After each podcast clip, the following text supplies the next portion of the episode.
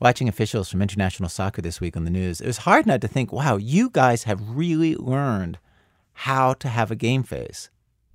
You know what I'm talking about? 14 people indicted, many arrested, allegations of bribery and corruption going back years. The head of FIFA, Sepp Blatter, was not indicted, but people were wondering about his involvement. And law enforcement officials have made clear their investigation is not finished. But Blatter was cool, he was composed at the opening ceremony of the FIFA Congress on Thursday. Many people hold me ultimately responsible for the actions and reputation of the global football community. We, or I, cannot monitor everyone all of the time. If people want to do wrong, they will also try to hide it. By the next day, though, cracks started to appear, if you were watching closely, which I was. There's little things.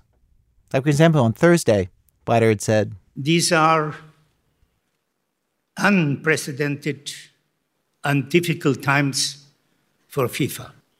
One day later, though, he told the Congress, quote, I will not call this unprecedented.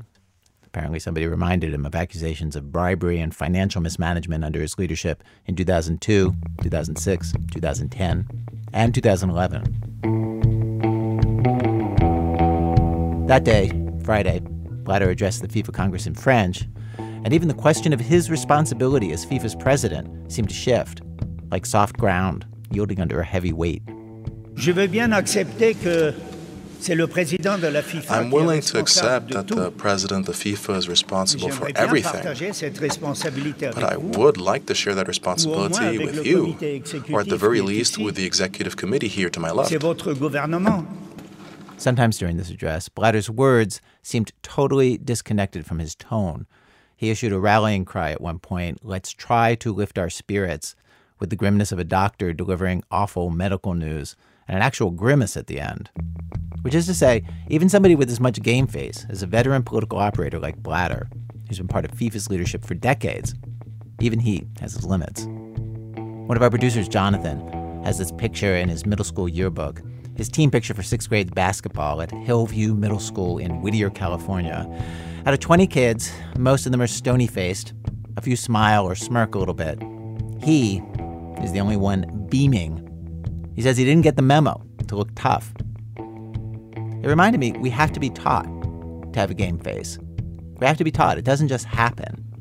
Somebody was telling me last week about his daughter's softball league that they actively coach them on this, on not to cry, not to get upset when there's a bad call or the game doesn't go their way. Don't look like you're losing it, the coach tells the kids. Keep your face neutral. Look like you're in control. That's the key. Look like you're in control. Today on our program, we have stories of people in situations that are fraught and difficult where anybody would have trouble staying composed. But above all, for various reasons in each story, these people have to stay composed. They have to maintain game face, which is when you know you are truly being tested. For WBEZ Chicago, it's This American Life. I'm Ira Glass. Stay with us.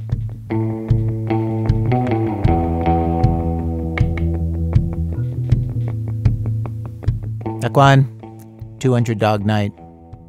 For a couple summers when she was 19 and 20, Blair Braverman worked as a dog sled guide on an Alaskan glacier.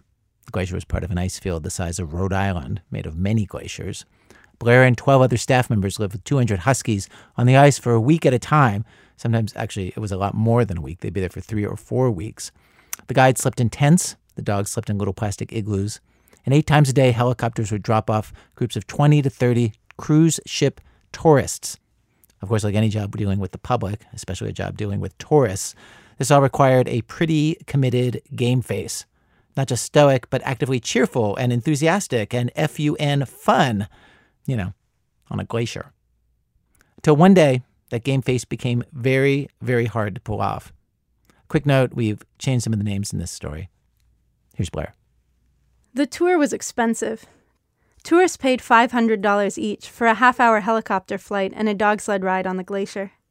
Total time on the ice, one hour. A lot of my earnings came from tips 20s, 50s, or the occasional hundred folded tight and slipped into my jacket cuff as I shook hands at the end of the tour. My job was to provide a luxury experience, A taste of real Alaska. This is from a promo video for the tour. The sled dogs we have at camp are the real McCoy. These are the dogs that we travel with in the winter and race with. Most of these dogs that will be pulling you today have actually done the Iditarod, many of them several times.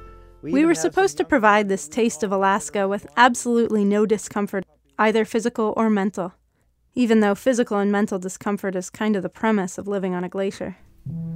It could be brutal. UV rays reflected off the ice and blistered the insides of our nostrils so that it hurt to breathe. It rained a lot, and my skin got so waterlogged that it fell off in white strips. I wrapped my fingers in duct tape to keep the skin in one piece when I shook hands with tourists. The snow we stood on was just a few feet deep, covering solid ice. But the ice would shift and crack, and so under any given patch of snow, there might be ice, or there might be nothing. A gaping hole hundreds of feet deep. During my job interview, I'd been told that no staff members had died, yet, but they couldn't make any promises. Once in a while, we'd spend a day probing for cracks in the ice, crevasses. We pushed long, thin aluminum poles into the snow every 12 inches or so through the whole camp, praying that the metal would meet resistance.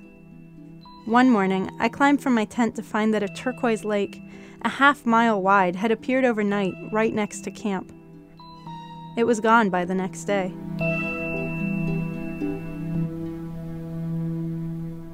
On a bad day, we called the glacier the goddamn ice cube.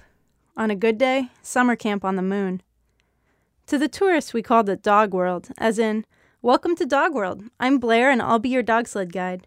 I can't believe how lucky we got with this weather. Eight times a day, I told the tourists that they had lucked into the best weather in weeks. Even when it was pouring rain, I explained that until they arrived, it had been raining harder. We tried to spare them the sight of a single piece of dog poop. We cleaned the kennel constantly, scraping up dog hair that collected on the snow and piling it in an enormous mound hidden behind the tents, which we called the woolly mammoth. The tourists didn't mention crevasses, so I didn't either.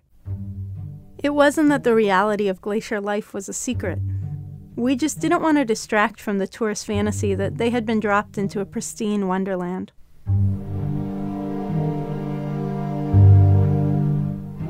By my second summer on the ice, I was having a hard time. Most of the other guides were men, and older than me, so I was pretty lonely. To make it worse, I'd made the mistake of dating one of the men the summer before, and then breaking up, which didn't exactly make it easy to live together at Glacier Camp. My ex had taken to badmouthing me to the other staff, and even to the tourists. It's too bad you didn't get an experienced guide, I once overheard him tell a couple as he led them to my sled.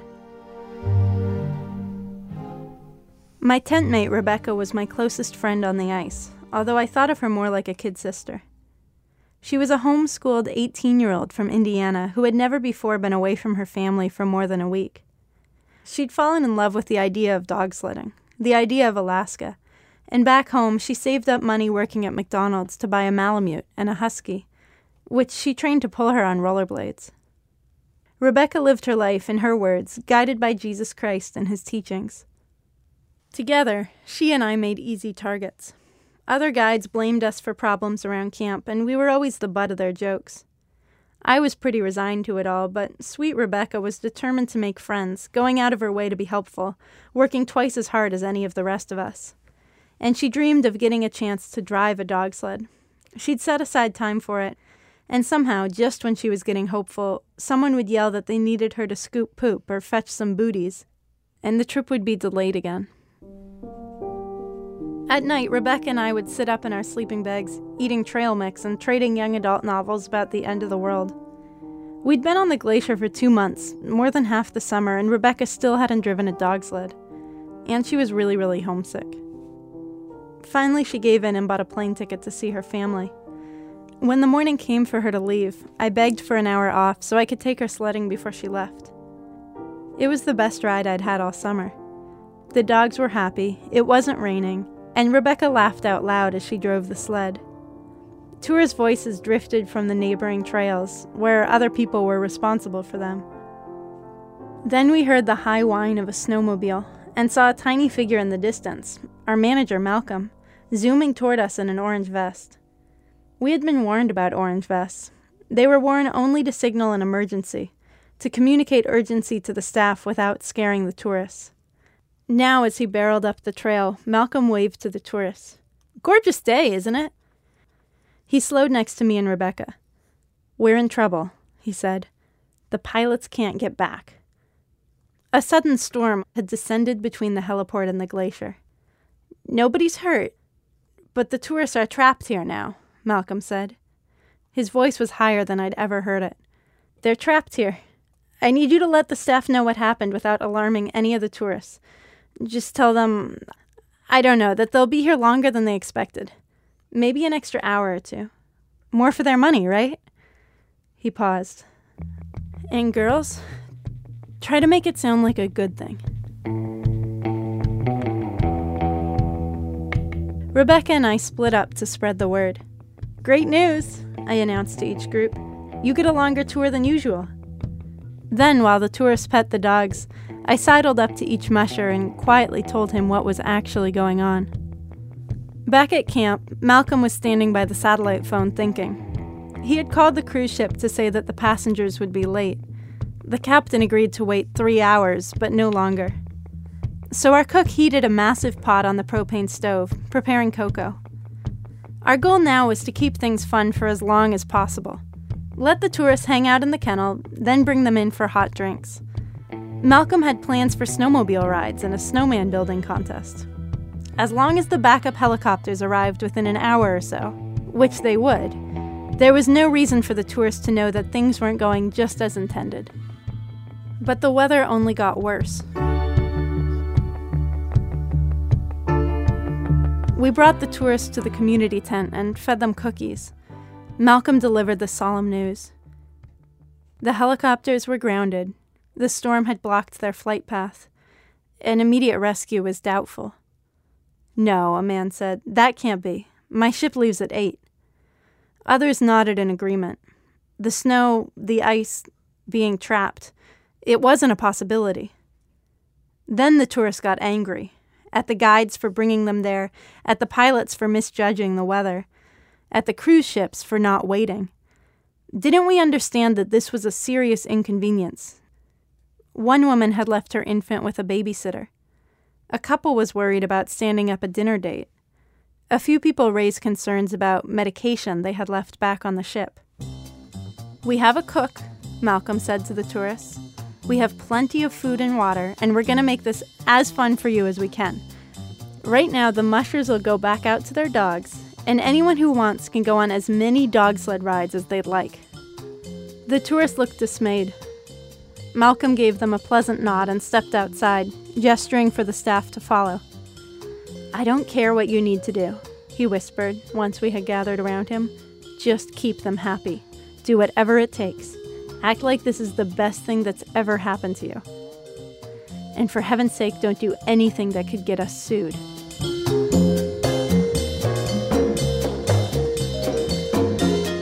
That afternoon passed in a haze of card games, the tourists constantly checking their watches and their useless cell phones. Someone set up a badminton net in the snow, and a few of the younger tourists played a tournament. Then dusk fell, and it became clear that the tourists would be staying the night.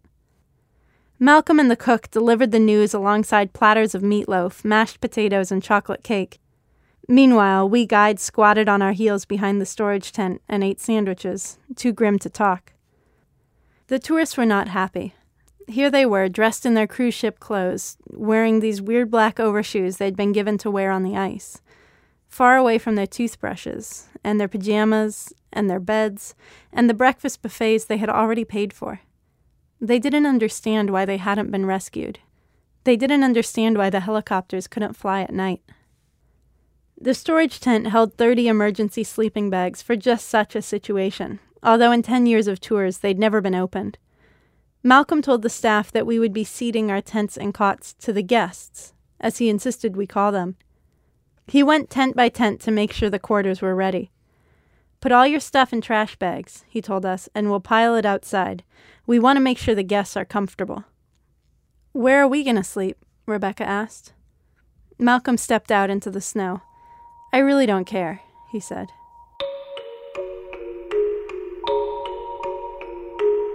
Rebecca and I ended up sleeping on the floor of the veterinary tent. It reeked of piss and menthol. Neither of us could sleep. I whispered, How are you doing? My flight, she said, voice muffled by her pillow, and it took me a moment to follow. I had forgotten. It leaves the day after tomorrow, she said. I can't get a refund. I tried to think of something to say, some comfort that would make her feel better, but I was just so tired.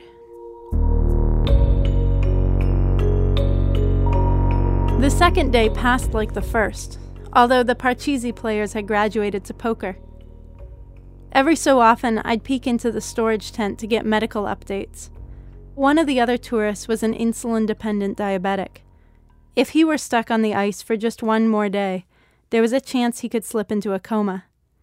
The word was that, back in civilization, a mountain rescue team was mobilizing, ready to cross the frozen wilderness with ropes and ice picks carrying insulin and other medications in their packs. But nobody should know any of that, I was reminded. We had to give the impression that even though we were trapped, everything was going to be just fine.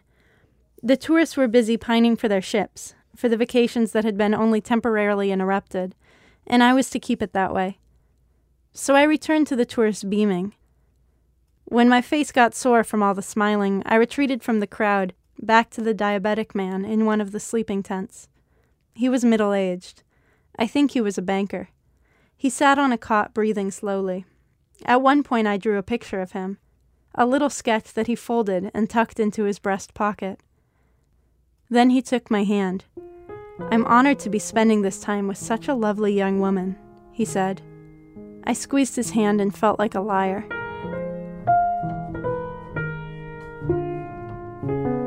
Late in the afternoon, we gathered the tourists in the community tent, planning to break the news about a possible second night. The tourists had been remarkably positive all day. They were troopers. Some of the younger tourists even helped feed the dogs, hauling buckets of soupy kibble from plastic igloo to plastic igloo. A few even sounded like they wanted to stay. I can't believe you get paid for this, they said, sipping their cocoa. If they could take three months off, they said they'd love to come work here. This, Malcolm noted, was a resounding success. Still, I dreaded the possibility that they would stay for a second night. I thought that would be the breaking point. Not just for the diabetic man, but for us, too. How long could we keep this up?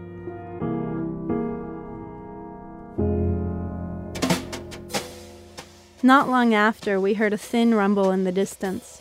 Everyone froze. At first, I thought it was in my own head. No one had told us the helicopters were coming, but as they rounded a mountain on the other side of the ice field, the tourists began to cheer. They rushed towards them, stumbling in the snow as the birds landed. In the sudden excitement, I stepped back and watched from the kennel, sitting on a plastic igloo as the guides helped the diabetic man into the first helicopter and the rest of the tourists into the others. Rebecca was able to slip onto the last helicopter, waving at me as she climbed aboard. We watched the helicopters disappear behind the mountains. In the silence that followed, even the dogs were quiet. We'd learn later that the hole in the storm that the helicopters flew through closed up just as fast as it opened. And the last helicopter, the one Rebecca was on, had to make an emergency landing at a lodge near the base of the glacier. The rest of us trudged back to the tents without speaking to each other. There were sleeping bags to pack up, dogs to feed, and trails to groom, and poop to shovel. In the morning, the helicopters would return, carrying a new group of tourists to experience real Alaska. Though we'd never match the tour we had just given.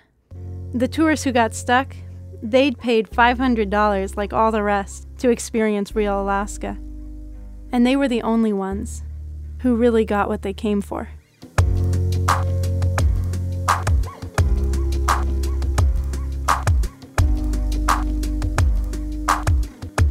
Blair Braverman. A version of the story is in a book that she's writing that's called tentatively Welcome to the Goddamn Ice Cube. Next week, The Atavist will publish a longer version of the story. That's at theatavist.com. By the way, we spoke to the dog sled company in this story. They say that they would never do anything to hide information from the tourists, though a former employee of the company did confirm Gambler's account. Somewhere I heard that life is a test. I've been through the worst, but I still give my best. God made my mold different from the rest. Then he broke that mold, so I know I'm blessed. Stand up now and face the sun. Funny face. Okay, most jobs require you to suck it up and keep your game face on, right? Keep game face on even while things are going horribly. That's true for anybody in sales. It's true for waiters and waitresses. It's true for every kind of performer. And among performers, I think it might be most intense for stand up comedians because they're on stage alone. And when comedy goes badly, you know, it gets very, very bleak. It gets very lonely. And they have to stay up there doing their job for a group of people that is not into them at all. And they have to just keep going. They have to keep telling punchlines that just are getting nothing back, just crickets, one after another after another. Not long ago, Tig Notaro had some shows like that. I performed in uh, in Vegas. When when you perform in Vegas, you do a week of shows. There's two shows a night, early, late show. You do 14 shows basically, and I bombed all 14 shows. and in between the shows, I didn't know what to do because I'm not a huge drinker, don't really gamble. And uh, so the first night, I decided to go back to my hotel room that was so far away from the venue that I only had enough time to just stand still like this for two minutes and then walk back to the venue.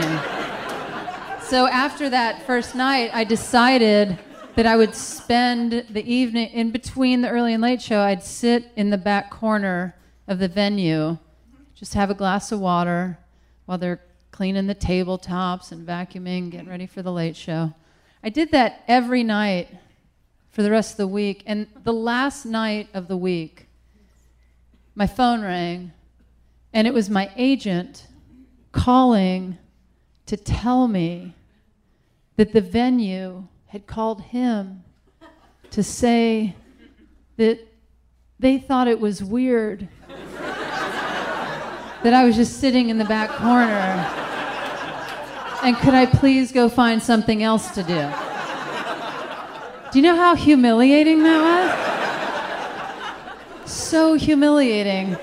Because you know that call didn't come from some faraway headquarters somewhere.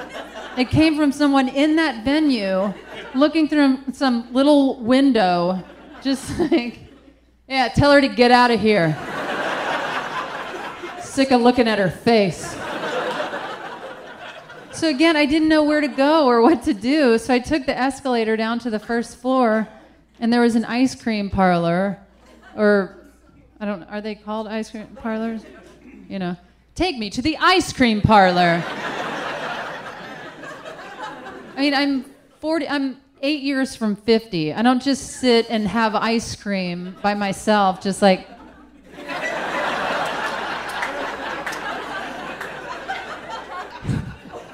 And let me be sure to not use my microphone, which is the exact shape of an ice cream cone.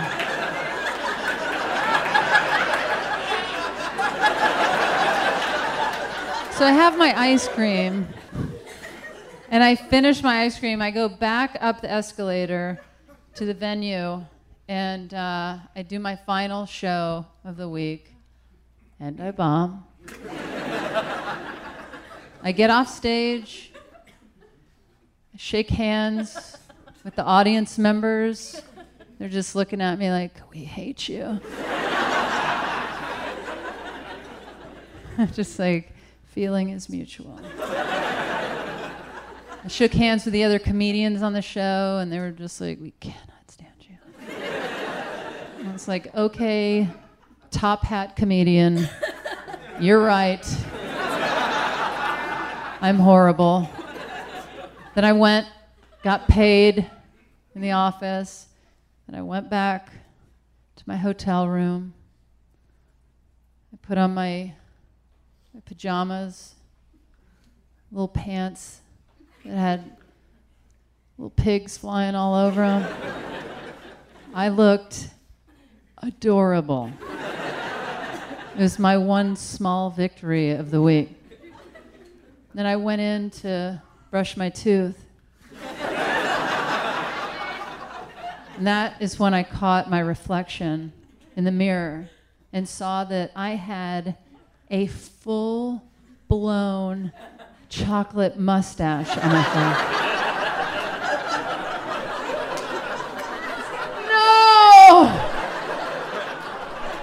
No! My brain completely replaying everything that evening. I'm on stage bombing for one hour with a full blown chocolate mustache on my face. And then I'm very face to face, intimately shaking hands with the audience members.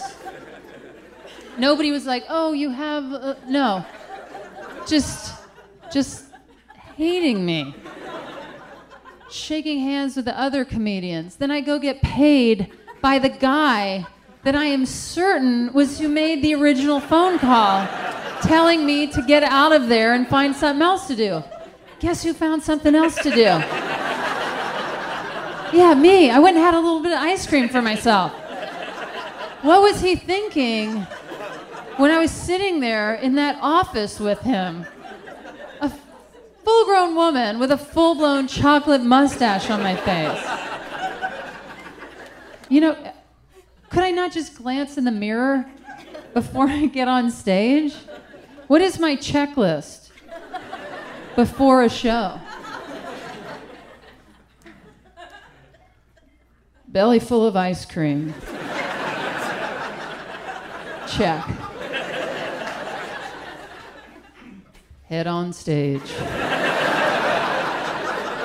What did he did he think I had put on a fake mustache to sneak back into the venue he had kicked me out of? Just hopped on stage. Not so funny anymore, is it, Vegas? They're just like, we never thought you were.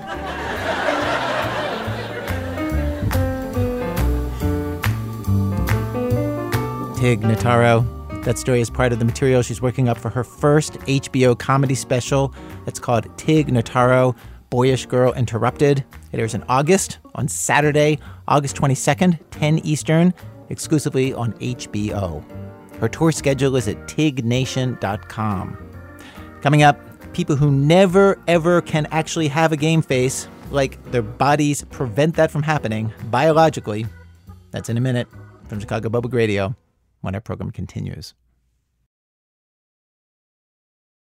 This American Life from Ira Glass. Each week in our program, of course, we choose a theme, bring you different kinds of stories on that theme. Today's show, Game Face. My entire adult life, I've never used the expression game face. So I have no idea what it means or what you're supposed to do. That's legendary Indiana basketball coach Bobby Knight back in a 1992 press conference. And after he says that he doesn't know what a game face is supposed to be, he makes a series of fake, intense faces, scowls, and grimaces, ridiculing the whole idea of a game face. The biggest regret of my life is not asking a question that Bobby Knight ever got mad at in a press conference. That's Mike Pesca, one of the hosts of the sports podcast Hang Up and Listen, also the host of the daily podcast The Gist with Mike Pesca. He's the person who told me about the apparently very famous Bobby Knight quote about game face. He meant it to say it's a ridiculous notion that real athletes don't have. And what I think because because his attitude was just like we're out there doing our jobs. We're we're we're intense people doing a job. We're not putting on a mask. That's right. And as I think about it, Bobby Knight was like that all the time. And so a lot of these guys, not everyone, but a lot of these guys, they don't have game face that's what they live. If you're an intense, competitive person, that's how you live. Fact is, though, not all athletes feel the way that Bobby Knight did about this. Some of them consciously cultivate their game faces, Pesca says. They talk about wanting to intimidate. So Dennis Eckersley, great relief pitcher, um, he had a long, flowing black mustache, and he would talk about his own self-image as Black Bart, as a bad cowboy who came to town and he was going to mow down the opposition. Randy Johnson, who is an extremely tall major league pitcher, would lean out over the mound and he had a scowl on his face. And I also think there's a classic predator and prey situation. You know, in nature, predators have their eyes closer to their nose, prey has their eyes on either side. And I think when Randy Johnson is scowling at you, you know, you feel fear. Other players with great game faces that Mike pointed to Bob Gibson from the Cardinals, Roger Clemens, John Starks and Charles Oakley of the Knicks, Dan Marino of the Miami Dolphins, Mike Singletary of the Chicago Bears. But when it comes to the player with the greatest game face in sports, the game faciest game face, we went on a search, and we believe that it is none of those guys. We nominate a hockey player, an old school guy. So in this week's show, we're going to make the case uh, for Terry Sawchuk. Good case. Sad case. Why sad? Terry Sawchuk played, he was one of the best goalies in NHL history. And he played in an era, a benighted era, where it was all about toughness. And we can't believe this, but goalies didn't wear masks. The game wasn't any different. The puck wasn't any softer. Just goalies didn't wear masks. So there were no protective masks. And Sawchuk was this relentless guy who won four Stanley Cups and was injured so many times that at some point Life magazine did this photo of his face where a makeup artist and a doctor basically just recreated all the scars and all the places that he had been stitched up. And when you see it, he looks like Frankenstein. It's hard to see it and not think Frankenstein. And his face took so many of these injuries because of something that Sawchuk is famous for inventing a way of being a goalie that actually took his unmasked face and put it directly into the line of fire. Before Terry came along in 1950 in the NHL, goalies tended to stand and bend a little wee bit at the knee. It's David Dupuis, who wrote a biography of Terry Sawchuk. He says that stance meant the goalie's head was higher than the top of the goal. But Sawchuk bent over. He bent over at the middle. If you've watched a professional hockey game in the last like half century, pretty much any goalie you see is imitating Sawchuk. His back is almost flat. I mean, it's almost like parallel to the ice. Almost parallel to the ice. Uh, his wife Pat used to tell him that she thought she could put a cup of coffee on his back and it wouldn't get spilled. And uh, his face would be low, creating a great sense of gravity, helped him to move laterally, but it put his face directly, almost the first thing in line with, with the puck. It was a, a great show of uh, courage, but it tended to help his getting 600 facial stitches. Yeah, how often was he hit by the puck? How often was wow, his hit? 600 facial stitches. I, I would guess probably uh, maybe 20 times a season. Sometimes um, excessive enough that I remember the Red Wing doctor, Dr. John Finley, telling me that one time Terry had been hit in the nose so severely that the front cartilage uh, was tore almost hanging by a thread. That is, half his nose almost came off his face. And he stitched it back on. And I remember him saying that you or I in our profession or any profession would be sidelined for, for weeks. Uh, he sutured Terry up, and Terry went right back out and played the rest of the game.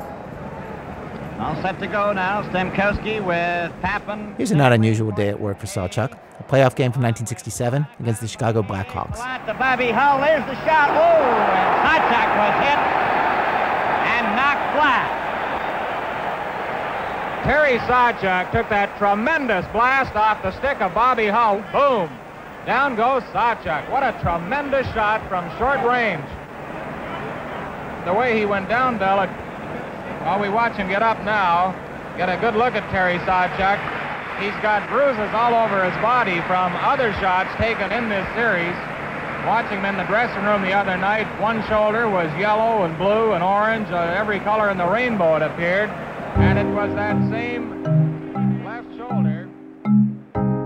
Off the ice, Sawchuk's life was pretty tragic. Dupuis talked to people close to him, and he says that Sawchuk was an alcoholic for his whole career mentally abusive to his kids and wife, a vicious drunk who would rant and rave and throw things. He died at 40 from medical complications that he got after a fight with a teammate. The fight was over nothing, some bills, Dupuis says. Well, that's what it started as, anyway. It began at the bar and continued at their rented house.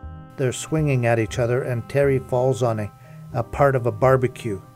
And then he realizes he's, he's badly hurt. He's got an injury to the, his abdomen it just seems so it just seems so i don't know so so senseless yeah yeah it's senseless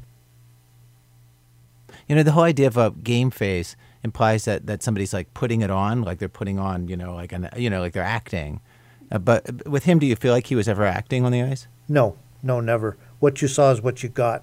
He was intense. There's no doubt about it. He was intense, and and it's funny. Sometimes before a game, uh, he would look to a teammate and said, "Hey, boys, um, I only need two tonight," and they would end up winning the game two one.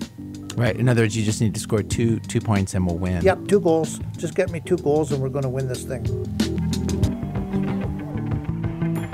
In 1962, Sawchuk decided to start wearing a goalie's mask. Barely any goalies were doing it back then. But it was so tough, Dupuis says, everybody else felt like it was now okay for them to start as well, and they did. Since then, goalies don't put their faces in direct danger the same way Sawchuk did. So none of them can come close to the game faciest game face in the sport.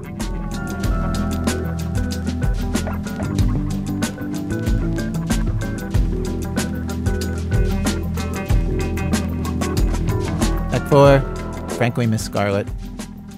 So, a few weeks ago at our story meeting, everybody here at the radio show, we were sitting around talking about this week's episode and what Game Face is all about. And one of the people who works here, Elna Baker, raised the whole idea of blushing, how blushing is the opposite of game face. The world sees exactly what you're thinking and what you're feeling, especially for people who blush a lot. In fact, there's a whole kind of blushing that's known as chronic or pathological blushing. And there are medical papers about this. There are online forums. People who blush many times each day, basically, they have an overactive nervous system. Their blushing mechanism is on a hair trigger. So, anyway, I was sitting there talking about all this. And finally, Elna said, She has it. And a bunch of us are like, Wait, you have it? At which point, Elna she doesn't say anything. She unwraps this black scarf that she'd been wearing. And her neck and, you know, the skin right below her neck, they were just covered with red blotches. Now, I've known Elna for like five or six years, and until this moment, it never occurred to me that, like a person who's been bitten by a vampire in a bad movie, Elna is always wearing a scarf or a turtleneck. And Elna told all of us she'd been thinking about getting surgery. Yes, there's surgery, which can make you stop blushing and she'd been talking about it with friends, and she'd even made an appointment to consult with a doctor about it. At which point, another producer on staff, Sean Cole, said he'd researched the surgery for a story that he never ended up doing years ago, and he remembered that it had these possible serious side effects. And he wondered, was Elna really seriously considering this? And he said if she was, he could help her research whether this was a good idea or not and decide if she should do it. And so, with that in mind, Sean has this report. So, the first thing you need to understand about Elna's blushing is that it's not really what you think of when you think of blushing. She doesn't go red in the face all of a sudden when something embarrassing happens. Instead, the redness comes on slowly, starting on her chest and working its way up her neck to her face and ears. It can catch her by surprise sometimes. Like it, it just happened yesterday in the shower. In I the shower? Yeah, I was showering and I looked down. I'm like, why am I broken into hives? Or not hives. I, I have to stop calling it that. But they're hive like. Hive like red splotches. You, you can really see it because the splotches almost look like countries all over me as they grow. You're like a map of the world. Yes. But but does it seem like it's like a social? You're checking your chest to see if it's happening now. That's the one. That's the one that I said was the like when that one starts. Oh, that's the canary in the coal mine one. Yeah, that's the trigger one. hmm Wow, it always starts with one particular part of your chest. Yep. And it's just because you're talking about it. hmm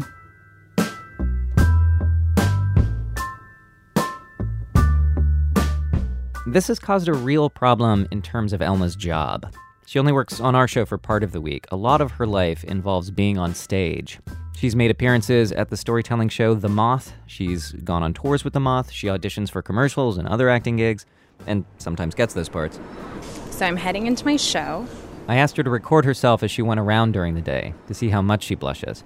And here she's just arriving at a storytelling event. And in anticipation on the subway, I already broke into hives, so I'm arriving with hives on my chest already because I'm nervous that I'm gonna break into hives when I perform because I will.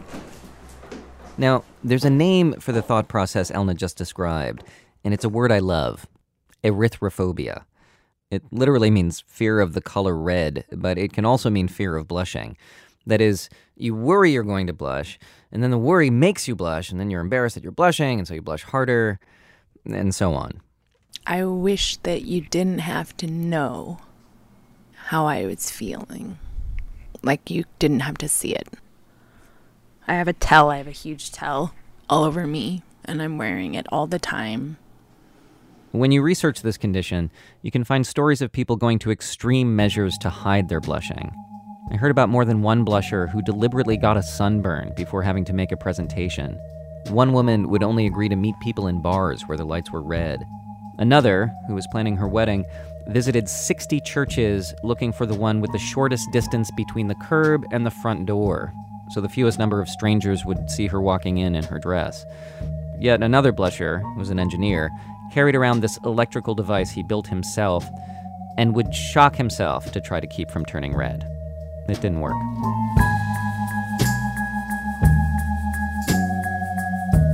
Many chronic blushers will go out of their way to avoid people. They withdraw. Some develop serious depression.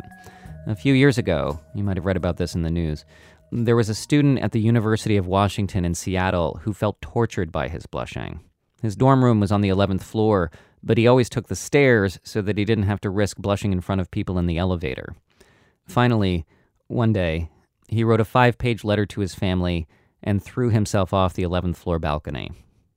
In the letter, he said, quote, It's exhausting to wake up every day and have to find little ways to avoid blushing situations.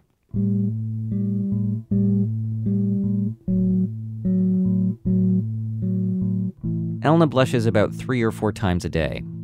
It used to be less, but something happened about a year and a half ago that made the problem a lot worse. She was auditioning for a sitcom, a very big role, and a role that mirrored her life in a lot of ways. She really wanted the part, the producers really wanted her to have the part, and it mattered so much to her that she threw all of her will into not blushing. She repeated to herself over and over, You're not gonna blush, you're not gonna blush. You can probably guess what happened. The head of the network watched Elna's test and said she looked too nervous on camera. She says after that happened, she sort of threw up her hands. And now it happens all the time. Oh, so that was a moment where you're you felt like like mm-hmm. it had won. It won, yeah. But then it also makes me think the only way to fix it is to get this surgery. So the surgery. Elna's been weighing the pros and cons of it for a while, and I wanted to see if I could help her land on one side or the other. The operation itself has another name I love.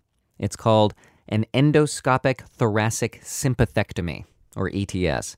That is, they tunnel a little camera, a scope, through small incisions in your upper torso, or thorax, thoracic, and they cut out your sympathy.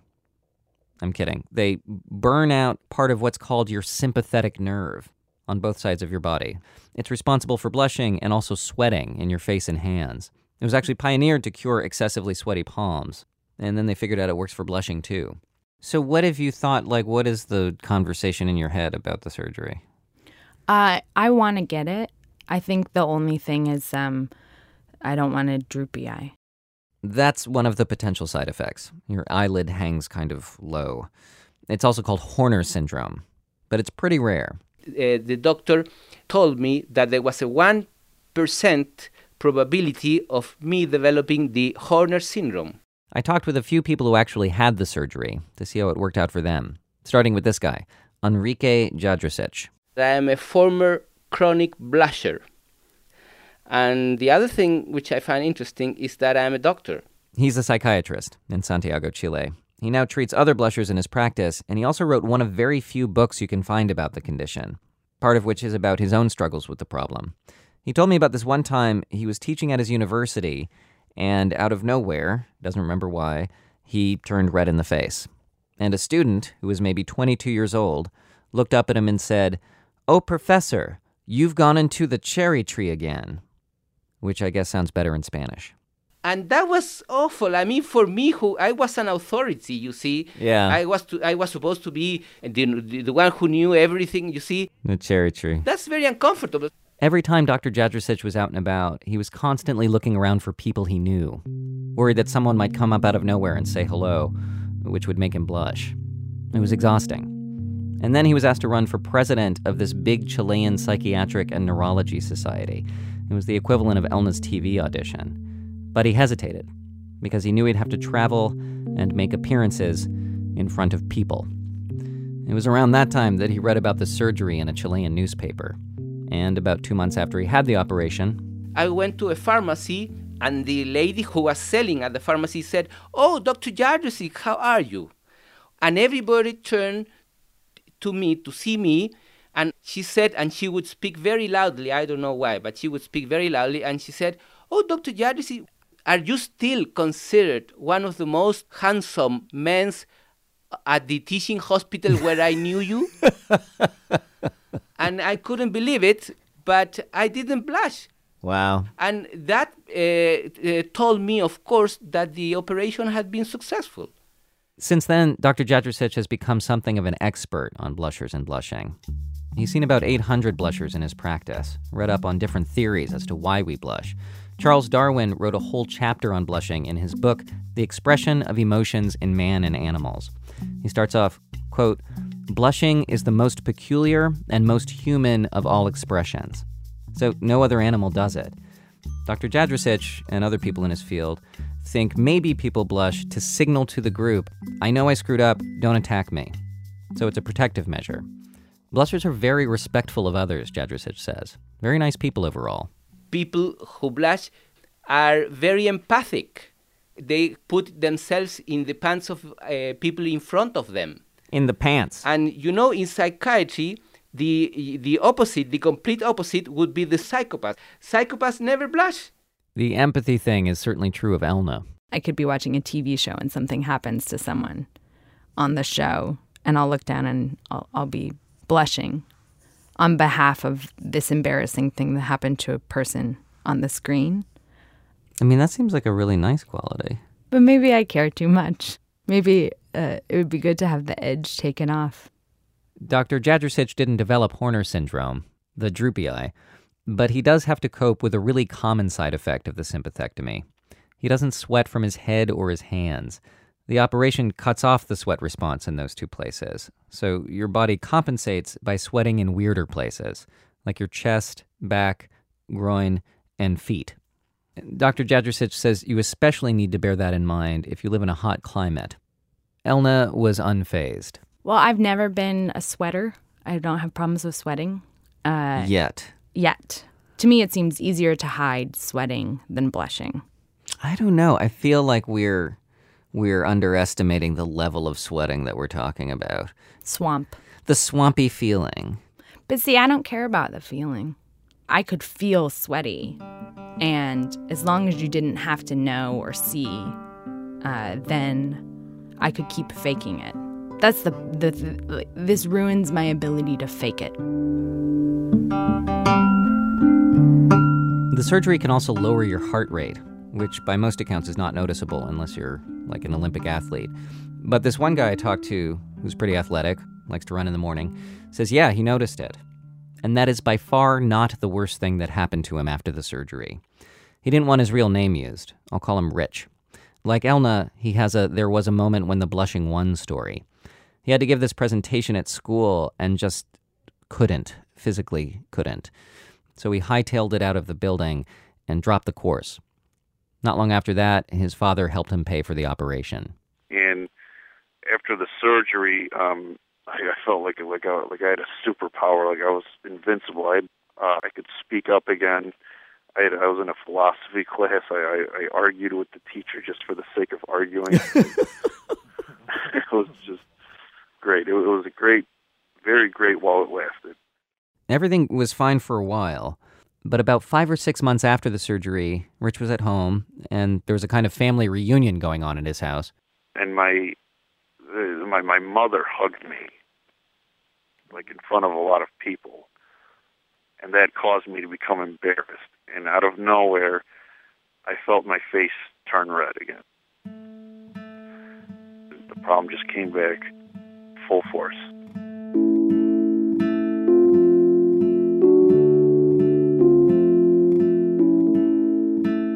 Rich isn't sure what happened. He had a different version of the surgery where they clamped the nerve instead of cutting it, but still it should have worked. It's possible they didn't clamp the nerve in the right place. There are other cases like this where the surgery failed, which is another thing I told Elna to keep in mind. In any case, Rich was back at square one and literally thought he was going to lose his mind. And then a psychiatrist prescribed him Prozac. It waters you down. It waters me down enough to where I don't have a blushing problem anymore. Really? Um, yeah, the Prozac, that has cured me. I heard from other folks that Prozac can be an effective weapon against blushing. Even Dr. Jadresic, whose life was totally improved by the surgery, says he doesn't really promote the operation to his patients. Rather, he tells them to do a three month trial of a drug like Prozac first, and then decide. He says six out of ten patients stick with the medication. I just don't like the idea of medicating myself. And why not? Because it alters my state of mind. Uh huh. I feel like that's such an American solution. Is like just medicate it away. And surgery is not. No, surgery is the best solution ever.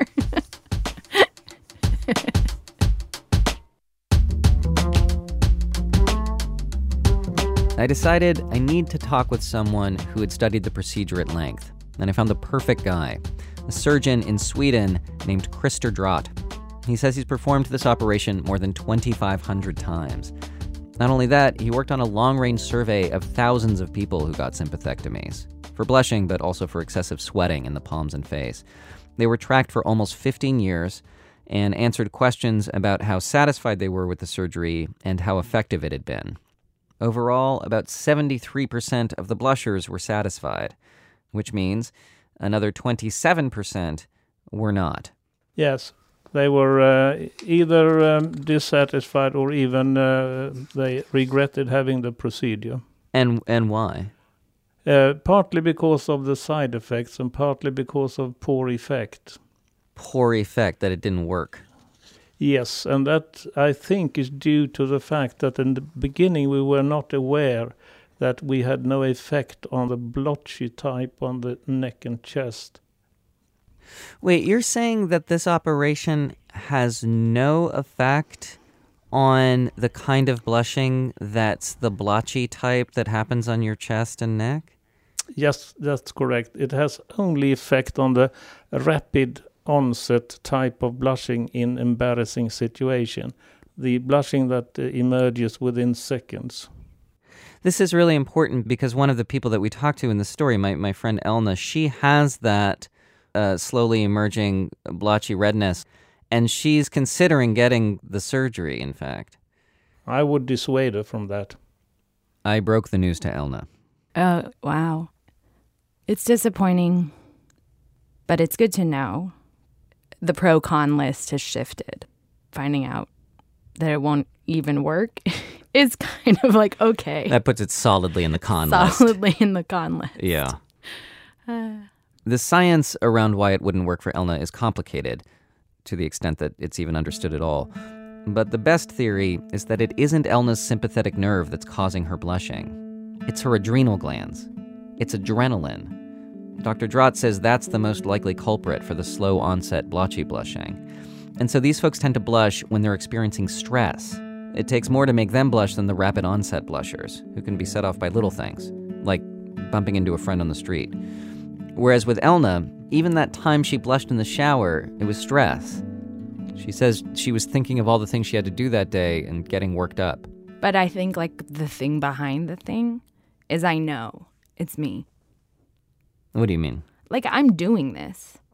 So you think there's some amount of agency that maybe you there, could take over? There must be. Mm-hmm.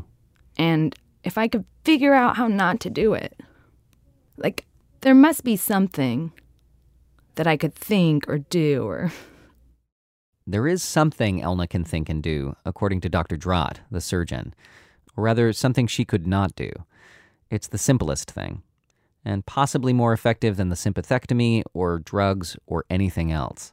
Some people blush terribly and they don't care. Oh, yes, I've seen the former Norwegian uh, uh, Prime Minister. That's former Norwegian Prime Minister Gro Harlem Brundtland. Was blushing like a street lamp, but she didn't care. She was Prime Minister anyway. So you think that if Elna didn't care as much that she blushed, she would blush less? Yes. You do think that? Oh, yes. Of course, this is an easy thing to say. When I gave Elna the good doctor's advice, she said, Did you ask him how Elna cannot care?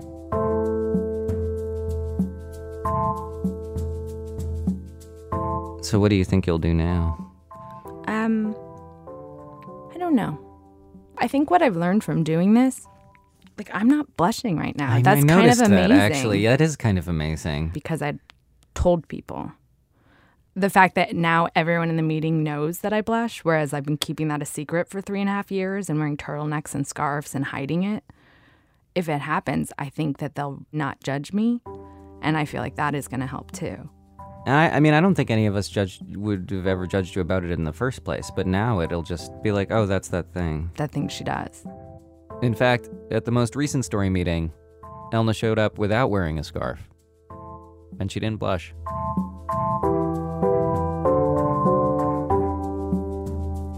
Sean Cole is one of the producers of our program.